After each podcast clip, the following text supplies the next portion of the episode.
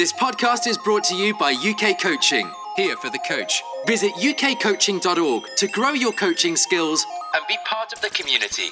I have three incredible guests today to take me on this journey, to take us on this journey. Um, and as I usually say around the, the hour mark, oh gosh, it's here already. So we are going to try and look at three specific areas today. We're going to look at the motivations of young people. We know, um, or hopefully, and we can discuss today if we don't know in uh, in our audience around dropout rates, and um, it's really it's really um, I think important for us to know, especially during this changing time what kind of motivations our young people, our teenagers will have, um, how to coach those when different life changes, getting a job, exact times, returning after a COVID period, a lockdown period, um, in that kind of restorative stage, and then some some coaching tips from our guests. Who are um, masters in the coaching, education, and engaging world. They've all spent time inside education, inside those four walls with this age group and younger and older, and then on the ground in their um, in their different work areas. And I will go to Mark first. If you just give us a quick snapshot, Mark, of what coaching. I know I know I have the pleasure of working with you, but we're going to park that hat and put on the coaching hat today, which I know you you absolutely love. Um, give us a little insight into you and your coaching, if you don't mind. I like wearing hats nowadays, kind of necessity. Um, hi, hi everyone. Welcome to Curious Coaches Club. So, in in a coaching space, I am the England boys under sixteen head coach. I have done that for quite a time, and previously in other guys has coached under eighteen girls programs. Um, yeah, for a number of years. I'm also fortunate to be a, or was, I suppose I still am, a qualified teacher, and I've worked in education for uh, yeah for seven eight years um, in in various roles. But yeah, generally, well, always secondary school, uh, eleven to eighteen. So yeah, I've got quite a broad experience. I've also got two kids, although not teenagers at times. Definitely act like it. So yeah. Great. Well, I can't wait to dive into all of that. Um, Caroline, if I could come to you next, I know that you had to do some work uh, with the Foundation of Light Service, um, the charity, and then you also work in the National Citizen Service. Can you tell us a little bit about that and your engagement with the teenage age group? Yeah, so I've worked for the Foundation of Light for 10 years now.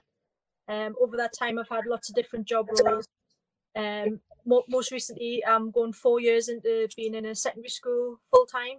So I run football academies in there. So that's sort of like introduced us more to sort of the teenage age group. Uh, and then since coming back to work, I worked for two weeks on the NCS program as well. So I've, I did two weeks on NCS, and then I've had the kids back in at the secondary school over the past two weeks as well in preparation for them returning tomorrow. Wow. Oh gosh. Yeah, I can't I can't wait to talk to you about that when we get to the change area. I can only imagine the amount of detail that's gone into that planning. Um, Gareth, uh, if you'd indulge us, uh, I know you're down with doing a bit of work with the Academy in London Irish in the school system down in Mill Hill. Tell us a little bit about your engagement in, in this particular age group or with. Um, yeah, uh, well, firstly, um, hi everybody. Um, it's amazing to um, to to have been uh, asked to be on this. Um, and yeah, just um, from my my point of view, I've I've I've been sort of coaching now for about um, about eight eight or nine years. Um, I sort of started my journey as a community rugby coach for England Rugby. Um, I then did a little bit of um, social inclusion work as on the HITZ HITZ project, which is a, a Premier Premiership Rugby initiative. And then sort of went from there started to sort of go through the uh, the national england academy pathways uh, working with saracens academy.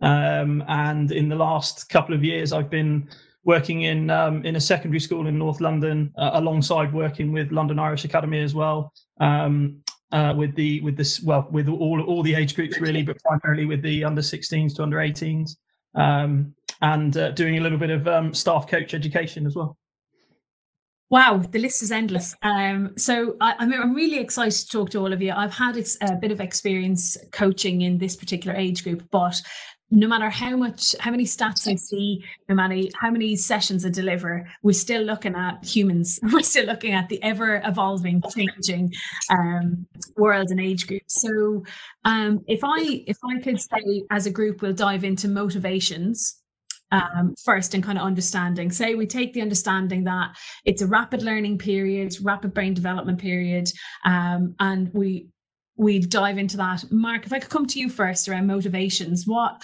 what kind of considerations do you have and take around the motivations of young people, or even sorry, if I could question it better, like how do you find out the motivations of the athletes that you're coaching? Well, I think the biggest thing, um, and uh, don't get me wrong, I'm by no means an expert in this, and I'm, what I'm probably coming from is from making an absolute uh, shed load of mistakes with this. Um, I think in my um, early years as a coach, I was definitely all about like about the hockey and about playing hockey and you know being really good at hockey. Whereas obviously, certainly the last six or seven years, it's really been about building connections and getting to understand essentially understand the why of why people are doing sport. And the only real way you can understand the why is to actually have good conversations and good relationships with, with the players or, or the people that you're working with. Um, so essentially, I'm looking to try and understand why they are where they are. Now, there are definitely some some key things as to why they're there. So uh, the challenger competition, they might see sort of a desire or a determination to succeed in a particular pathway, which is what we will see in ours.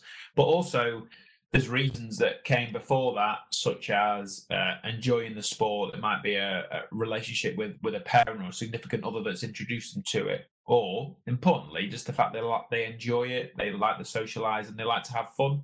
But for me, it's about engaging in you know good good high quality chats with them around why they want to do it and, and being attentive and listening and observing things and to try and pick those bits up to, to help build those relationships yeah, brilliant. Um, Gareth, if I link it on the back of that point, if you were involved in an academy, do you like how often is uh, do you have interactions and coaching sessions with those athletes, and does that help or hinder the motivation, motivational kind of understanding of those athletes as for you as a coach?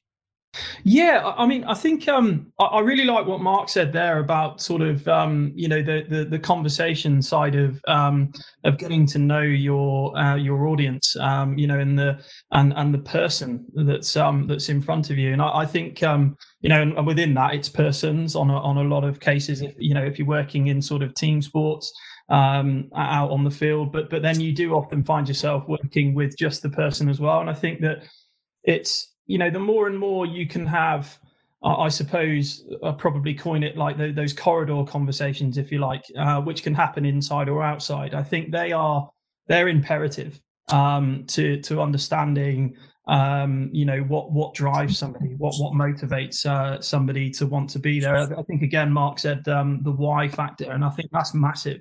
And I think as a as a coach, the more the more that you the more awareness you can have of of that sort of athlete or that that young person in front of you i think the more that you can use that um, to the relationships advantage um, and how you get the best out of that person for for why they're there in the first place.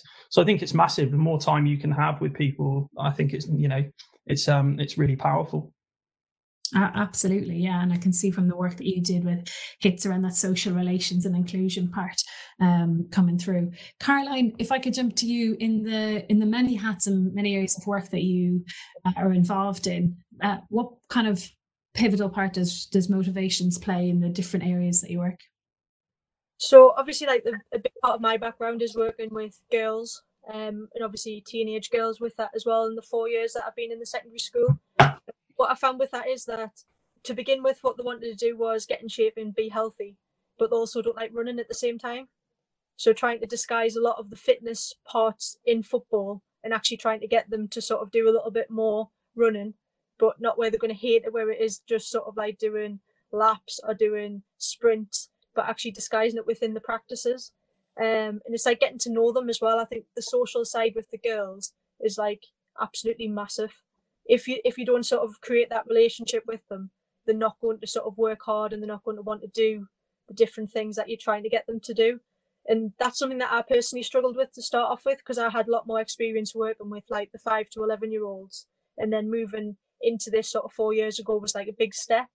But something that now I absolutely love because that social side and now knowing some of the kids that are coming back and going into year 11 and some of them that have just left year 11 like knowing them for that amount of time is like like really good. So once once you get to know them you can then get them motivated within the sessions. So it's re- it's like really rewarding. Yeah i can absolutely I can imagine. Um Mark, coming back to you just really quickly on on the motivation, and it came to me as Gareth speaking there. Say with your under 16s um, and the group that you have, is there anything that you do as a coaching staff or as personally as a coach to bridge the gap and uh, between sessions to, to continue that rapport with the athletes?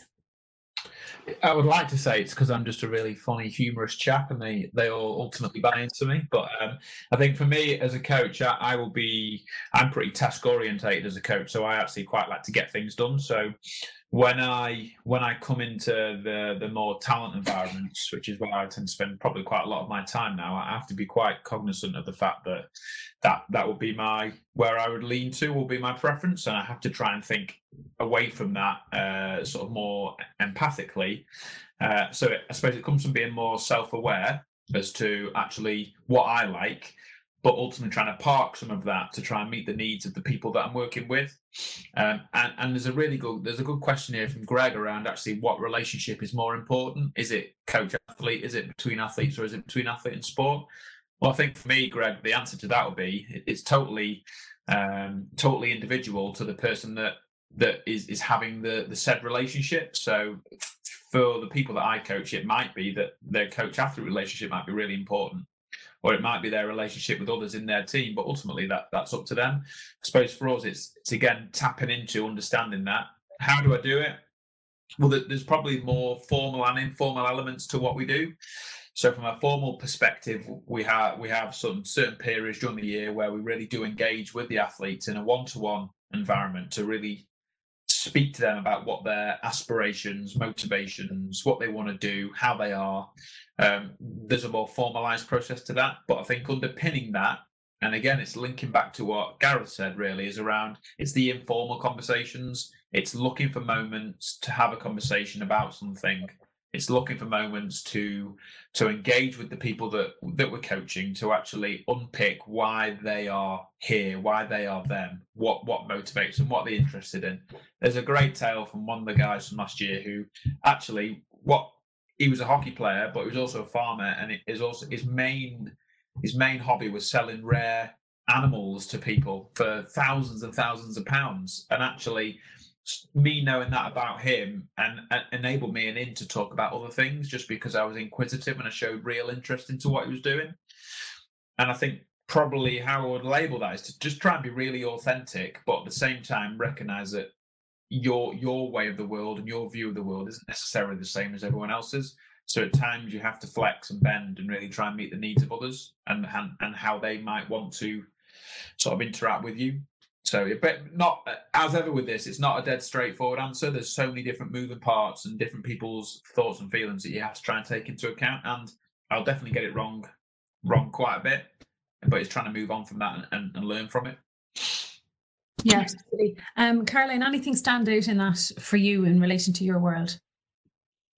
Um, I think it's obviously just like the big thing of knowing you and just making sure that everything sort of fits in with them and finding out what they're interested in and sort of caring about it as well. So that relationship side. Obviously, when you're in obviously the school environment, you get to see them a lot more. So you're not just seeing them sort of once or twice a week. You see them every day, and I think that makes like a big difference. Because then I've also worked across into the regional talent club, which were formerly the centre of excellences with the girls, and I kind of moved up the age groups with that and worked um, with under 14s there as well. So obviously in that talent environment and how that's different from sort of in school sessions and just sort of like everything that you can then do to get to know the players, making sure like obviously the goals and the targets that are set are like appropriate to each individual. Yeah, absolutely. And I think later on we'll have a we'll have a chat about the the unmissable session, that experience that we're trying to create and, and moving um, less around the the outcome orientated. We want to, you know, have these results and get this and go there. Like the experience first, the person first, which you've mentioned early on in the session already. Um, Gareth, if I could come to you um, again, if that's okay, talking about um, the engagement piece, can you can you give us some examples of say Mark has, has alluded to maybe the the Q and A, the getting to know, the the corridor conversations, as you've said, Gareth. But can you give us a little bit more insight into the those who are disengaged and different projects and different ways that you've tried to engage um, the teenagers? Yeah, sure. Um, can I uh, just before that? I just wanted to touch base on something that Caroline mentioned earlier. I think one of the one of the biggest things for for coaching, um, and she mentioned about how rewarding it is, and I think that sometimes we massively underestimate the value of that as as coaches in terms of it's massively rewarding for us, but it's also hugely rewarding for them. And if they, you know, if our athletes see how rewarding it is for us in terms of what we're doing, they buy into that as well and so they then see that authenticity and that genuinism of of you know wanting to really care. I, again caroline touched base on it and it's it's showing that. And the more and more that we can show that i think the more and more they then feel safe and, and confident to express themselves and be more curious. And i think that's that's massive um, in terms of allowing them to open up a bit more because it, it, that really kind of plays a huge part in that relationship building. But but um, i suppose that links in nicely to your question. And I, and I guess um, I I experimented in a few different ways, um, and um, and I like what Mark said about you know the fact that it's okay because we get things wrong as well, and I think that's what that's what keeps us honest as coaches, um, and I think that's that's that's kind of like really key as well. And I um, so one one example um, going quite far back now when I was on the HITZ program. Um, one of the big thing about big things about the HITZ program was that um, it's a social inclusion project. So you're trying to the origins of the HITZ program started out that way, and I, I, think it's continued, but it's it's slightly changed a little bit in terms of its target audience. Um, but we were we were sort of trying to reach young sort of young boys and girls in in the sort of the estates within London um, and trying to sort of like get them involved in in, in using rugby as the tool as that social inclusion. Um, but I, I, found out very very quickly that you you you almost had to kind of engage them on a different level that didn't involve rugby. And I do remember once um, engaging a group of skaters um, in in a local park. Um, and I thought, well, it would be quite amusing if I just sort of you know explained who I was and what I was there for, and you know asked them if they wanted to get involved, but sort of also offer, how about I have a go at skateboarding? Um, and and I think that you know whilst it was rather amusing that I sort of almost fall flat on my face on the first attempt. I think that kind of that showed them that I was willing to sort of see, you know, from their side of the, uh, the, the sort of coin, if you like, and then so as a result, we started throwing a ball around and it all, all it was was just throwing a ball around having a conversation with the skateboards me sort of having a chat with them about you know what cool tricks could you do i, I then maybe tried to do a few cool tricks myself that might not have worked um, but um, but but that was sort of one way of uh, or one sort of way in the past that I've tried to engage, whereby I've seen what they're all about and what their other likes are, and then I've tried to have a go at it. And if it works, it works. If it doesn't, it doesn't. But it, it engages yeah, and it links nicely to the point that's been made there from Neil and and a couple of other um a couple of other um, of our, our guests. It's really um, about a couple of weeks ago, we had a session um, uh, which I was fortunate to host, and, and our guest Anthony Land said, um, you know, he challenges the the younger age group to, um, you know, beat him in a in a PE session to some activity, and we were talking about spidey hands, and and I'm not saying that we need to be that goofy, but you've you've nailed it there with the authenticity and the vulnerability. And and the and the co collaboration is like as they're exploring who they are and what they like and don't like, and um, you know, motivations may change on a daily, weekly basis places depending on how life is is impacting. So um, that self-awareness from ourselves i think is as you're nailing on the head there I'm, I'm, willing to say actually you know what? I'm not a professional skateboarder but i'll try it out with you um, and by the way here's this and here's this and you know we'll all try together and we'll explore. So yeah i love that. Um, and thanks for sharing um, mark come to you no, no, did absolutely. Um, if I could come to you, Mark, and Neil has another question in there, and I think uh, the the whole panel of um, our experts today would love to dive into it. He says, uh, Can we ask the panel what their favorite go to conversation pointers are? So we have listed and said uh, corridor conversations, um, you know, and I'm sure inside the school building on a PE pitch or hall, um, in a in a club, at an academy session, at an international session where there's different gaps, different numbers, obviously different sports uh, give you different access to the athletes. What would you say, Mark, if I come to you first, and then we go to Caroline and, and um, Gareth? What what kind of questions would you be asking, even if it's the, the basic sentence?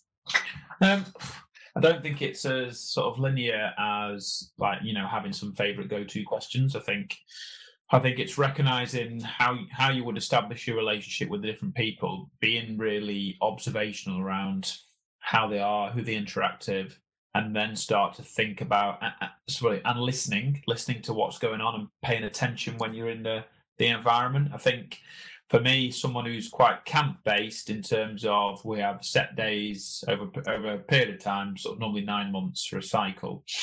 We will sort of see and be in and around the players sort of two to 10 days for different chunks of time. So we will be able to hear, see, and, and get quite a lot out. So I wouldn't necessarily say I've got like a, a list of questions on a card which I go to. Uh, what I will try and do is, is, is sort of ask and find out things about them just through sort of genuinely being quite inquisitive and showing a genuine interest. I think if you start to have sort of your list of, oh, what's your favorite hobby? Oh, you've not got one. Right. Uh, next question. I think it becomes quite false. So gen- genuinely, I'm, I'm trying to be interested in them, what they get up to, ask questions that probe and find out information about them, and and and then I'm trying to be quite natural in terms of how I would let that relationship build. So for example, particularly over the COVID period, we we we had a number of athletes who we immediately struck off and struck a struck a chord with and had good relationships with. And then when we were doing our, our case conferencing around how we would transition them to the next level, there were certainly three or four who uh, said, "Look, I, I haven't yet built a good enough relationship with them yet to be able to give you the information about sort of who they are, what they're like." When I'm handing over to the next coach for the next level up, but it's probably a recognition that some relationships will take longer than others. So actually, not not wanting to force the issue because again, it comes across. It might come across in in you're probably quite well-meaning with how it comes across, but it might be perceived differently by others. So just trying to be natural with it all, really. So I kind of haven't given people like loads of questions they can take away, but I think my biggest message is to be to again, as we've alluded to, being quite genuine and being quite interested in them and what they get up to, and then let it build from there. Brilliant. Um, Caroline and um, Gareth, anything to add to that? Something that I do, um, there's sort of two different things. So if sort of the girls play for teams outside of school, the next time I see them after the Saturday, I'll ask them sort of, did the play? How did the game go? So they'll give like a little bit of a match report from that.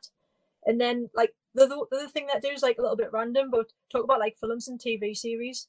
Because I go to the cinema a lot myself.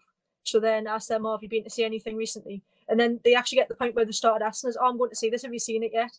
So it's just kind of like something a little, a little bit sort of different. Um, but obviously, you know that they watch a lot of Netflix as well, so it is like a conversation starter now. It's not, not what did you watch on TV last night? It's like, oh, what series have you binge watched on Netflix? You know, like that's kind of, especially the teenagers when they're using that a lot more now. And I imagine there's been a lot of that over the lockdown period, so it'll be interesting to see what, what everyone's watched as well over that to pass the time. God, yeah, I wouldn't say, yeah, I wouldn't say there's anyone who's missed out on TV or some sort of watching of something. Um, but it, it's um, it's so interesting, isn't it? And I know there's some comments have come in there. Um, Anita's mentioned it, Margaret's mentioned it, Heather's mentioned it around, um, d- you know, different ways of assessing and. Uh, uh, adapting to different environments and they may not want to share and there is in this teenage era um, uh, bracket that we're looking at today, a massive difference. And, and I'm not just talking about like the, the maturity level, it's just the engagement and previous experiences in sport and the, the context which we've all mentioned here. Um, and I think what's really important that we, you know you've you've both mentioned it already is is just that normal. It's just a person to person interaction, and I know we can we could go down the technology avenue of um, do we know how to have a conversation anymore? Do we know conversation starters? Um, but I, I do think, and, and from my own personal experience, starting with the hello and making eye contact can sometimes be a massive win. um, and then the next conversation uh, however however close or far away it is in the next session could just be a continuation of that letting them know that you know you are you are there for them that you value them being there and then everything else that happens in the session after that. And some may be willing to share their life story of the day minute by minute others might want to keep a, a closed book on that. Um gareth before we move on to the next topic anything to close that off there um, yeah, I, again, I just think um, a lot of stuff has already been said, and I, I, think you know, I love, I absolutely love the whole Netflix and uh, movies thing. I think that's brilliant. Um, I, I've had a few uh, interesting conversations with some of the stuff that some of my pupils and, and, and athletes have, have watched over COVID. But um, I think the, I think the, the thing that Mark said there was just, just it, it doesn't necessarily have to be a pre-written list of questions or anything like that. It's, it's the same as you would do on on the coaching pitch. It's an organic, evolving um, sort of uh, relationship and conversation. And I think sometimes does, does it necessarily always have to come from the coach? Um, you know, if if you've if we have, uh, and I'm sure we might touch base on it, but if if we have if we've used our emotional intelligence, you know, to sort of be, I think we touched at touch base on being self-aware uh, and then being socially aware. Then, you know, depending upon who the person is, we can challenge them to perhaps be the conversation starter themselves, and, and knowing that that might have a, a, real impact on their confidence. As you said, some might be willing to share and talk uh, and have that skill set, uh, but some might not be so willing to share. So it's different skill sets that we're trying to build within them. Um, so yeah, I think I think as long as it's organic and and and there, there, there's a an understanding of that confidence between the individuals and where they're at, then I think it's pretty good.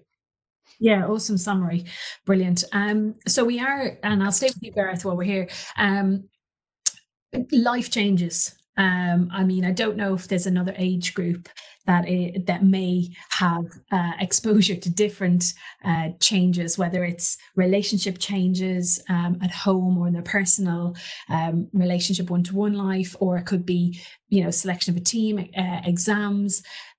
Talk to me about how you you kind of plan and set up for those changes that might happen. Um, I think well, it, it's um, I think some of the stuff recently. Um, one of one of the one of the things that's been a, a recent sort of um, uh, big change and and build on my on my awareness in especially in an educational setting is is working with those sort of under 17s and under 18s that are planning for university. Um, and in a school setting, um, it uh, it can have a huge impact on uh, their availability, should we say, for, for sessions or for weekends, because there's a certain point. Um, and and Caroline, um, please jump in if, if you've had different experiences, or Mark as well, because um, I'm very limited on this uh, currently. But um, my my experiences last year were that uh, would plan sort of sessions um, and there would be games fixtures and things like that that were put in, put in place uh, and then we'd often find that one or two would pre-booked a uh, an open day at a university, or they'd they'd had the pressure of um, having to get having to get some information in, so they had to miss a training session and things like that. So. From a from a coaching point of view, that's been a real big learning curve for me this year in the educational setting, and uh, you know, working with the director of sport, you know, sort of pl- now actually planning that into. Well, I mean, obviously, COVID's hit, so things are going to be different. Nonetheless, planning that into how we work that in and how we recognize that and sort of try to give them a little bit more you know a little bit more free time to feel not so pressured and that actually it's okay you know you don't don't feel panicked or worried about having to tell me that you've got to miss a session or anything like that because this is you know your education is really important academia is really important. So and we want them to know that we genuinely care about that. So it's it's about sort of finding that striking balance. But I, I guess from some of the other sort of um, big ones uh, that, or you know the ones that are probably more obvious are you know changes within themselves and other things get in the way at certain ages. So boys and girls girls and boys um, and um, you know the sometimes things like alcohol comes into play as well. And so that that creates a, a different conversation where, where where we might have to go down a different route with that and and, and a bit of a different educational look into that as well. Um, I think sometimes some stuff changes at home as well. Um, you know, sadly and unfortunately, we all know that sometimes parents divorce and they, and they split up, and that can have huge sort of psychological impacts on athletes. And sometimes they might you know, or pupils, and, and they might not want to share that. So um, you might pick up on that in different ways, and and then you know that that again could be a different type of conversation. So there's lots of things really that that impact on them. And again, I think it's I think Mark mentioned it earlier about aesthetic open mind um, to and actually going, do you know what? There isn't a white sheet that says we have to do this, this, and this in this linear process. It's let's deal with the person on a case by case scenario, but treat them in the same way nonetheless. Um, yeah, yeah, Gareth.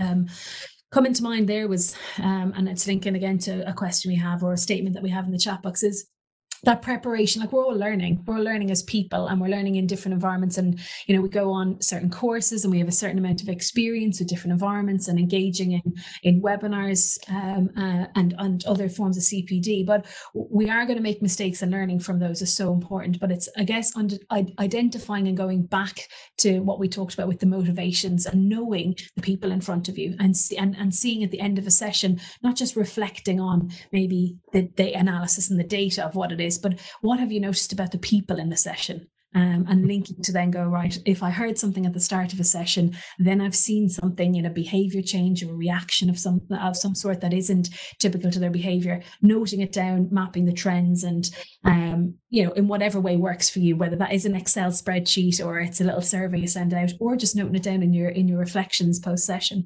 but um, i think that then allows them to to to start to incorporate um, different things into their life and have that balance. Um, and, and, you know, if it is a stability thing where they come to your session um, or they're coming to PE session, they're coming to a club session, academy session, that that could be the only stable source that they have in that week, in that month. So yeah, um, piecing all that together is, is super important. Um, and thank you for that. Mark, um, around, uh, I guess we know the age of sensitivity um, and the sensitivity to stressors that they may have with all these multiple things happening. And again, from from an international point of view, you there's a break and then you get them for a, a chunk of time together.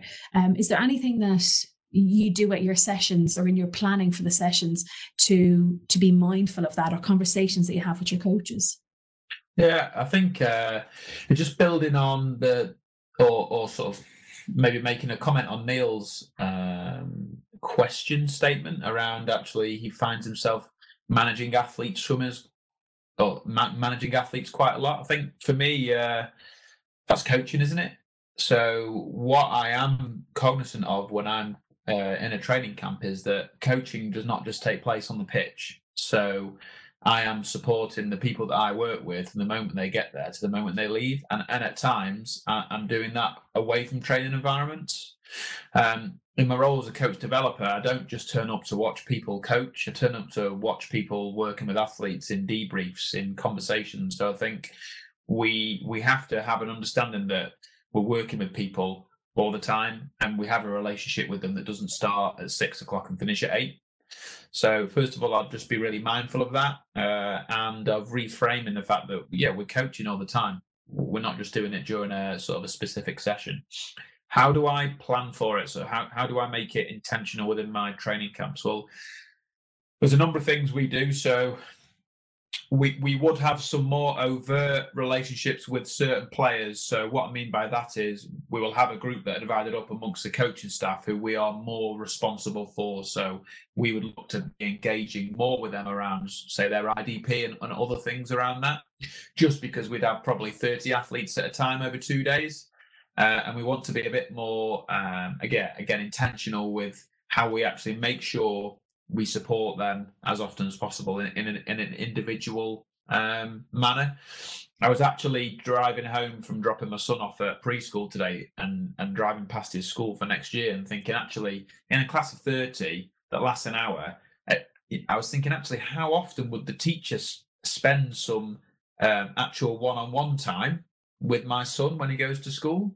Thinking, actually, it's going to be two minutes. And sometimes when I was a teacher, at times I wouldn't even speak to speak to certain kids. So it's also a question of being mindful of like who are you looking to stretch or who needs stretch, who needs an arm round. Actually spending your time when you're doing your planning, looking at these different areas and, and how you might support different people doing it. Um, because at times we can get drawn to the nice shiny ones that are really successful, or we get drawn to the ones that are quite difficult to, to manage, and we uh, and we miss those people in the middle that are just ticking along and going on. Uh, my other bit really is, and, and just to maybe look to wrap up some of the things that Gareth talked about, that's really looking at the biopsychosocial approach to how you might develop people. So, are we aware of the physical changes um, in in the people that we're working with? Okay, so they're going through some pretty drastic um, changes, both from a female and a male point of view. Are we aware in the emotional changes? So actually, the them being more sensitive to our emotions, um, they're them starting to at, at the age where they're going through puberty, actually showing strong feelings or not showing strong feelings. So really being aware of those changes, um, and they're also at a stage where and it's been sort of called acting without thinking. It's not necessarily acting without thinking; it's their brain doing something which they de- most definitely can't control because of the age that they're at. So it's being aware of that. So that would be our, our sort of psychological changes, and then also this idea around being aware of the social changes that are going on. So, and, and I think Heather's alluded to it a number of times in the in the chat box, is they are searching for identity. Some of them know who they are, others don't, and they're searching for it. So they will act differently they are seeking more independence. That is a common trait and that they want to be to be on their own. So actually, my training sessions might play to some of that, some of those players that want to be more independent, give them leadership roles, and that really help with motivations. Um, yeah. yeah, I would say there's loads of other bits going on there around different types of um, different types of relationships that they might be having with other people, be it romantically, sex, sexuality is playing out. There's so many things that are going on and I just think we just have to be we have to be mindful of it and aware of it. We don't we don't necessarily plan for it, but you definitely think about the conversations where you might go head on thinking about something and actually just be a bit more aware.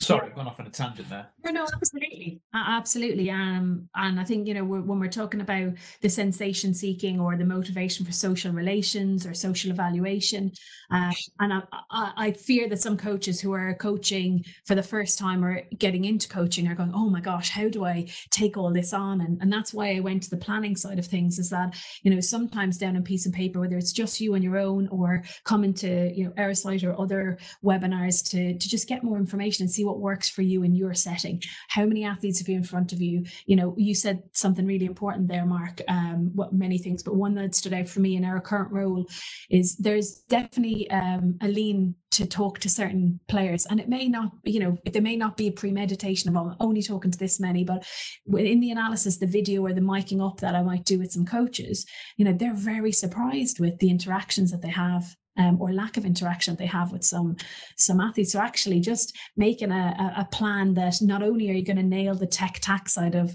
of your session, but you're also going to engage with every athlete, even if it's just one question or statement or um, a reinforcement or um, you know, and, and that's also playing to the, the vulnerability that's there for that age group, as you mentioned, Mark, around like puberty and brain development and all that kind of neural reconstruction that's happening. So a massive period in time, a crucial time for us to invest time um, uh, it, it, to the people in front of us in that teenage um, in that teenage bracket. Um, Sorry, Jen, can I just jump in on that? I just want to uh, like uh, and and people don't need to be fearful of all the stuff that's going on. People just need to like your coaches. You're on you, you're on a, a webinar because you want to find out more. That's a really good start. Like trust me, I, have made I've made probably more mistakes than I have got it right, and I've, but I've learned from it. And and you have to be able to hold your hand up and be vulnerable enough to go. Actually, you sometimes have to go back to the person you made the error with and say, look, I, I got that wrong. Let's have a conversation. Um, you know, you don't everyone doesn't know it all there's always people that know more than you and there's always lots of opportunity to know more so just being on this and starting to understand that it's just quite a complex and quite a big picture is like is sort of the start of the battle yeah. and it's about trying to build from that just little steps at a time Mm-hmm. Absolutely, little steps for sure. Um, Caroline, you've been taking all this in, um, yes. and Mark's uh, leaned us towards the the biopsychosocial, so the the hormone levels affecting development. But um, is there is there something that you can add around this return uh, to training, return to engagement, whether it is inside school or outside? Um, mindful that that in in some of the research, I think UNICEF had one in particular that talks about teen, the teenage brain and the teenagers having a, um, a really kind of long lasting impact on on changes in in the population and stuff that happens, which we've had in the pandemic. Um, I think from from obviously doing the NCS for two weeks, which was really strange because that was my first two weeks back at work. Um, it was the first time that these sort of like 16 year olds had done anything where they were engaging socially with like others. And kind of like the first couple of days, it was just all really quiet. So it was really hard for like all of the tutors who were working on the course to get much out of them. But then they were obviously taken, they were all from different schools, so they were mixed in together as well. But it was kind of giving them an idea of what college would look like for them. Because obviously most of them were sort of going to college or like some were staying at sixth form. But mixing with different people and sort of finding finding sort of your people as such because at school it's very much like you're just sort of with a couple of friends then when you go off at college and then university later on you usually find sort of like your group and like people who sort of think and behave in the same way as you so that was really interesting to see sort of from the ncs side and then the last two weeks being back with obviously the kids that i know from the secondary school um just that the the looking forward to a little bit of normality and getting that social contact. So talking to quite a few of them, they hadn't really seen each other. They'd been more sort of through the phones, through a tablet, through the apps. And I think that's obviously something that's going to be quite strange as we all sort of come back into schools and into training sessions, sort of understanding that they might not have actually seen many people face to face yet. Yeah, such a such an interesting point there. That um, and we have mentioned it on a, a couple of our webinars in different areas, which shows the importance that it's still an important thread for us to realize that this re-engagement period, you could be the stable part. You know, you could be the, the most positive experience they've had in five or six months, um, and you know, understanding going back to the first point, understanding motivations, then linking into the awareness of the changes. Um, I had a I listened to a good podcast the other day. Uh, Scarlett Moffatt, who won the Goggle Box and the Into the Jungle talked just uh, as on the point you've made there, Caroline.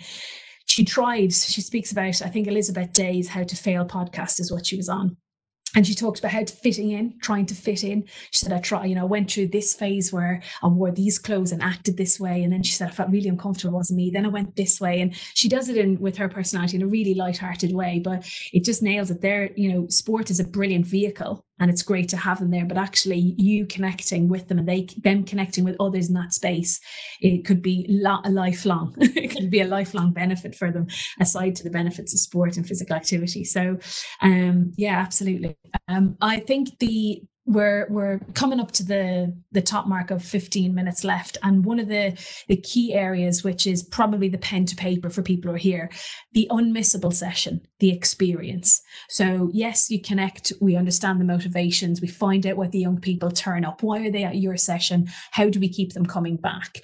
Um, the, the middle part which we've talked about appreciating how it feels and all the changes understanding that um, you know the the engagement that you might have and the influence that other people can have via in the social peer or the the dynamic of of coach to athlete. But how from your environments and your worlds do you plan for an unmissable session?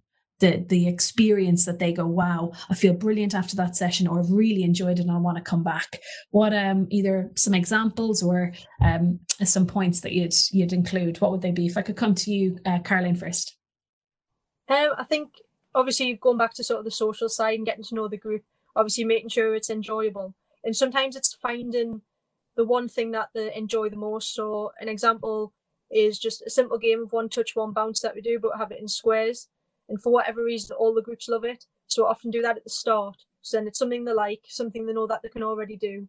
They're engaged, and then you can start to push them and challenge them with things that they haven't done before, and kind of sort of hide it in the middle of the session if that makes sense. So making sure there's like things that they already know so that it's not something completely new straight away. So something that they're used to and then balancing it out with the new things in there. Because sometimes if you explain and tell them what it is they'll be like oh i don't like that. I don't want to do that. But then actually they do it and they enjoy it. So it's just kind of like sometimes a bit of disguise in in what you're doing within the session Absolutely fantastic. Can we stay on that, Caroline, with the one touch, um, and give us just in cases people who are across multiple sports, and we we can support them to contextualize what exactly happens in that in that uh, engagement activity. So it's kind it's kind of like a football tennis type of game as well. So do it with four squares. We can do it up to nine squares, and it's literally like if you get the ball and it bounces more than once in your box, you're out. So then they move around. So there's a competition element where if you start with the ball, you're obviously the champion. So it could be changing. Yes. It up, and it kind of it gets that competitive edge on as well. Mm, yes, sure. The boys used to do it more than the girls, but then the girls get competitive with it now as well. Okay, brilliant. I love that. Yeah, great. Thanks, Caroline. Um, G- Gareth, for you, and uh, planning an unmissable session. Um, any thoughts around that? I think we've lost him. I think he's dropped out. Oh, we have. Um, I'll come to you, Mark, in a second on that. Like, there is a lot of uh, Sport England research. I think they did one on the Youth Insight Research Report, and from that, I mean, there was loads. They love a personalized session. Um, they have to be inspired, creative, which I know challenges some coaches, not because we're not creative, but sometimes on that linear formal quals path, we just don't go outside the box a lot, or that may not be rewarded in certain environments. Um, says young people are seeking experiences that allow them to maintain their social lives and connect with like-minded people. And you know, I I think even on that comment, I look back on my uh, uh, uh, athletic journey, whether it was in swimming or basketball, and it was just life. I think I, was, I moved to London when I was God, early 30, I think I was. Yeah, early 30s. And that was my first time in 15 years not having a pre season. So life just moved around that. so social was massively important, but my social was my basketball team, the, the weekends that we had around that, and um, very little outside that. Um, Mark, anything from you around um, the kind of the unmissable session and experience planning for you? Yeah, uh, I think for me, I'm a, I'm a, I'm a big planner. So first of all, I'm making sure it's an organised session in that they they feel that the session is, is, has a direction. That's not just you know coaches making up as he as he turns up on the pitch. I think that's important. I think what I've learned and what some of the research says is around competition, particularly well in in boys sport, competition drives sort of behaviour and they really enjoy they enjoy the fun out of competing. Um, I think you'll find in, in girls' sport traditionally they like the uh, or, or, the research will say that they, they like to feel part of something. So tapping into that idea of being a group going towards something, I think can be can be quite important in terms of just making your environment unmissable, wanting to be part of it. Um, I I am I try to be as consistent as possible in my behaviours and the way I am. Um, yeah, everyone has a bad day or everyone has a really good day, but I think for me, it's really trying to be consistent for the people that you're you're working with, so they feel that they get the same version of you each time. So I think that's really important. Um, we have goals within what we want to do, so the players will know what that their work on. So you know, I'm at it from a, a top end of a talent pathway environment, so they're pretty driven when they turn up. But it's important that I know their goals and they know their goals, so we're really on the same page. And I think the big thing, or two big things that we try and do is provide leadership opportunities so people feel that they get their stretch maybe from different ways. But we also recognise achievement. Man, we do silly things like we've got a lion which is voted for by all the all the players for trainer of the day or player of the day or whatever silly little things they are, but they actually grow and build momentum and mean quite a lot for for the group. So yeah, we try and tap into little different things like that. That's brilliant. I know um, we've definitely had conversations and on sessions had conversations around the gamification, meet, meeting the participants where they're at and engaging a little bit in and what we've touched on today as well, like the language that they use and um, the sessions involving some sort of technology, if that's what maybe the, the population are more savvy. I'm not saying they're everybody's comfortable in this particular age group with it but how can we really expand our, our level of innovation and creativity in a session um, with with and moving with the world of um, technology and the pace it's going at? Gareth um, we're we're looking at um, some of the the sport england you think that research around um, engagement and what teenagers found important to them. What would you say are, are at the top of that list there um, yeah, sure. So, sorry, I had a bit of a um, internet problem, so I disappeared, but came back. I'm glad you're back. Glad you're back. yeah.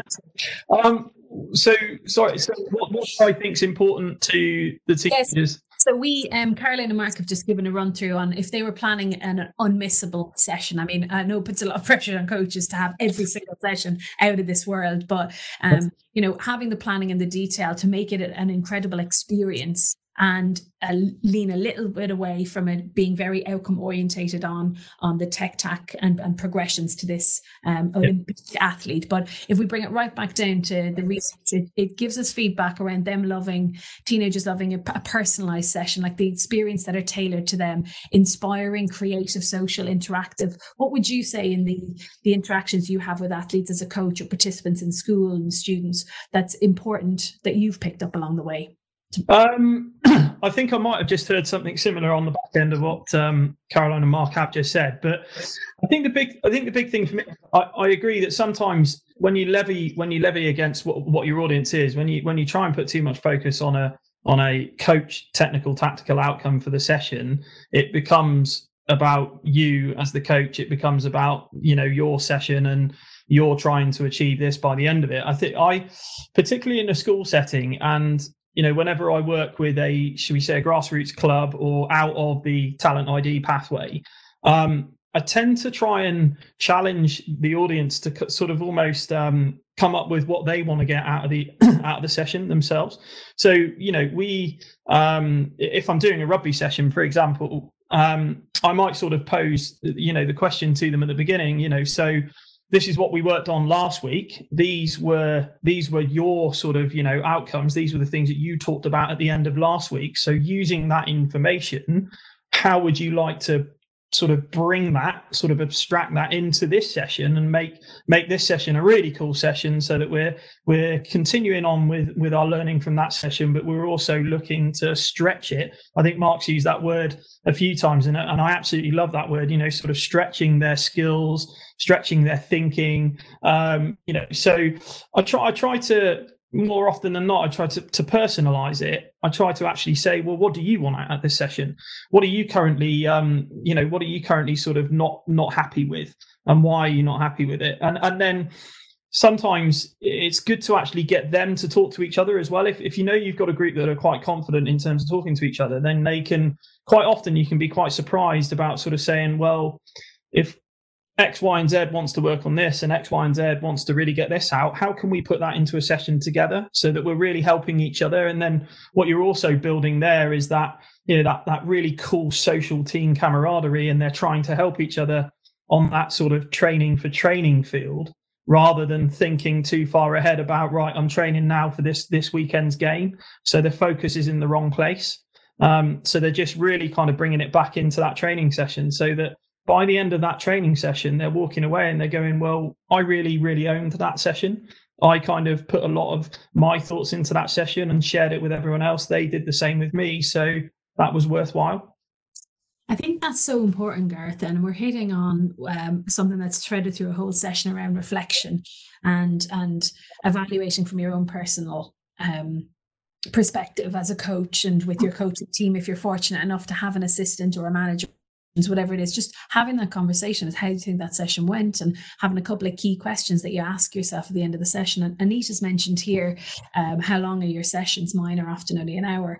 And whilst I'm mindful of time and I'm mindful that sometimes the, the majority today may possibly in invasion, um, invasion sports, that actually a lot of what we've talked about can be lifted to a multitude of sports and environments, um, checking in with the individuals in front of you, prioritizing time. If your session is 40 minutes, how how much of that time do you want to prioritize to engaging and checking in with those athletes and participants and checking in uh, after the session and closing it off? Um, I've had a couple of conversations with coaches in sports that happen in the morning where the, the session is finishing at, say, maybe eight o'clock, and a couple of athletes get out at half seven and 25 to and quarter to and i'm asking the the question of the coaches like how are they evaluating your interpretation of the session and how are you understanding how they felt before the next session happens with them leaving at different times. So they might put something in place that before everyone leaves it's a quick check-in or reflection on the session. Um, so they're engaged. And so um, yeah mindful of like how long the sessions are and, and those key parts of engaging during the session that co-collaboration that everybody spoke about today. Uh, you know whether it is in a you know what would you do different? How would you change this? What add-on would you have? Or the gamification thing we talked about you know who's the boss at the end and what levels and, and pressing pause to to drop questions in there. I think they can all be used across a multitude of sports whether it's individual in, in individual sports or team. Um any any thoughts on um, I've mentioned reflection there, just do it quickly. If it's in a PE session, say, let's come away from our sports. If it's in a PE session, any thoughts on how you might reflect on that with this without having recall questions? So what kind of questions could you ask the uh, teenage group that you might have to get an idea of how that session has gone? Mark, can I jump to you because you're on my screen? Cool. I was hoping for someone else there. You've challenged. think back to the days as a PE teacher. When I was a PE teacher, I probably got a lot of this stuff wrong, to be perfectly honest. Um, I think the key thing really is it, it's potentially building in some of these skills to be part of the actual session or lesson, not, you know, at times what we're talking about here is a plenary. At, at times it's actually, you know, we don't value it as much as we do the doing. So it's how how do you build that in? You make you make natural uh, instances available where where you do that. You actually factor that into your planning as opposed to it be like, damn, we've run over, right? Off we go, run off. We don't actually capture some of the stuff that's gone on, some of the thoughts, feelings. Um, so I think that's what what for me it's about trying to build build that in. It's using sort of frameworks or cards or loads of different tools to to get them to start to open up. It might be use a ball, you pass a ball around to someone, they have to say something that worked well or didn't work well, or you know, there's loads of different ways in which you can start to to, to get that in. But I think it, making the making a space for it to really happen and almost making it the norm as opposed to oh know someone's watching, we best do a proper lesson. So yeah, loads of different things that go on to think about. Yeah, yeah. I think that's really important there, the space and time to in the session to to value it as a key part. And it's not just at the tail end. So you're you're going through maybe what the typical one or two questions. How'd you find the session and what would you do better? And what could we take into the next session? That that's actually drip fed the whole way through, whether it's in peer-to-peer uh, Q&A or breakout sessions, or it's you know, coach, coach group or coach athlete. Um there's loads of work that you're doing with a number of different athletes I've mentioned a multitude of times. But um just to, to close us off today, key message that you'd like to to give anybody who's coaching in this age group um, from the experience that you have what would that be? I think pro- probably the main thing is like don't give up. Because i know just from my experience when i first started doing it four years I, I was a little bit intimidated at first because it was very different to what i was used to. And obviously what we're saying about sort of theme in the sessions and stuff i felt like i couldn't do that as much with them being a bit older.